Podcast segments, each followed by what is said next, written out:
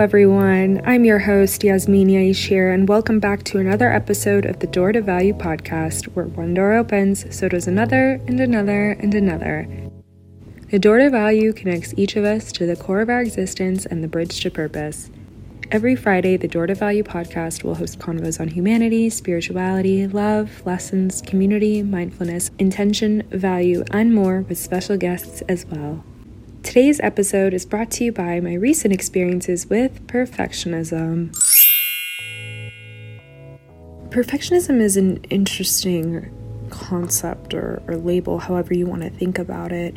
And I feel it's it's been taught to us, right, to all of us from a young age by society, by these systems in place to get us to live a certain lifestyle that serves the system better or, or the powers that may be, the governing powers that may be. And so the concept of perfectionism on a 3D level is learned and, and taught and acquired, and it's a, it's a societal pressure, if you will.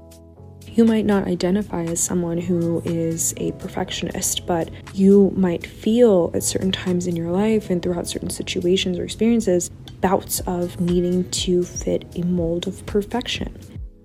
Here's the deal, humanity you know, you don't need to be perfect. No matter what society tells you, no matter what your neighbor tells you, your friend, your family, no matter what you even feel you need to be in the expectation that you feel you need to arrive at. You don't need to be perfect.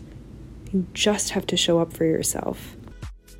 Most of you probably know how I feel about how westernized society has raised children from a young age to believe that they need to fit inside a particular box, right? And I, I did mention this briefly earlier. Why have our youth been taught to mold into a culture that seems to take rather than truly educate? Less about connection to earth and unity, more about prepping you for your job interview in 25 years. Creativity and freedom of expression take the backseat to what do you want to be when you grow up? Why are we taught calculus when most jobs don't use it? Why weren't we informed about taxes and understanding where our money is going into the system? Nothing about healing or wellness, mindfulness practices, or collaboration. All about beating our classmates through competition with test scores that don't even reflect the true intelligence of our minds. No, no, no. this is where I draw the line, okay? Our society has been teaching us from a young age that normal is living this box life, literally releasing our energy into places that, yes, are serving us, right? We do need a job to be able to work and make money, but in reality, are not teaching us about our creation, about health, about wellness, about positivity, about unity, about oneness, right? We have other people making decisions for us and telling us at the same time that we have to fit this particular mold and therefore try to be perfect. You know, again, I get it.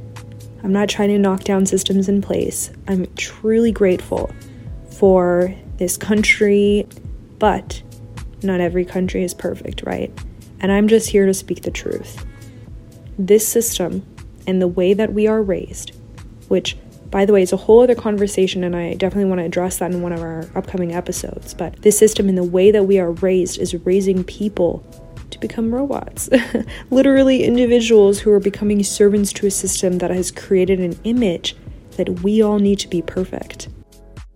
Perfectionism exists within us already. The challenge is that's why we are here. Our souls are already perfect. As infinite beings, we are already perfect. And that's why coming to Earth and being on this planet and living this life is truly to allow us to accept that we don't need to be perfect. We just have to show up for ourselves. Take the time to honor yourself, honor all of your timelines, honor every aspect of you who has lost or gained anything in your life. Oh, I don't need to be perfect. I don't need to be this person for everyone.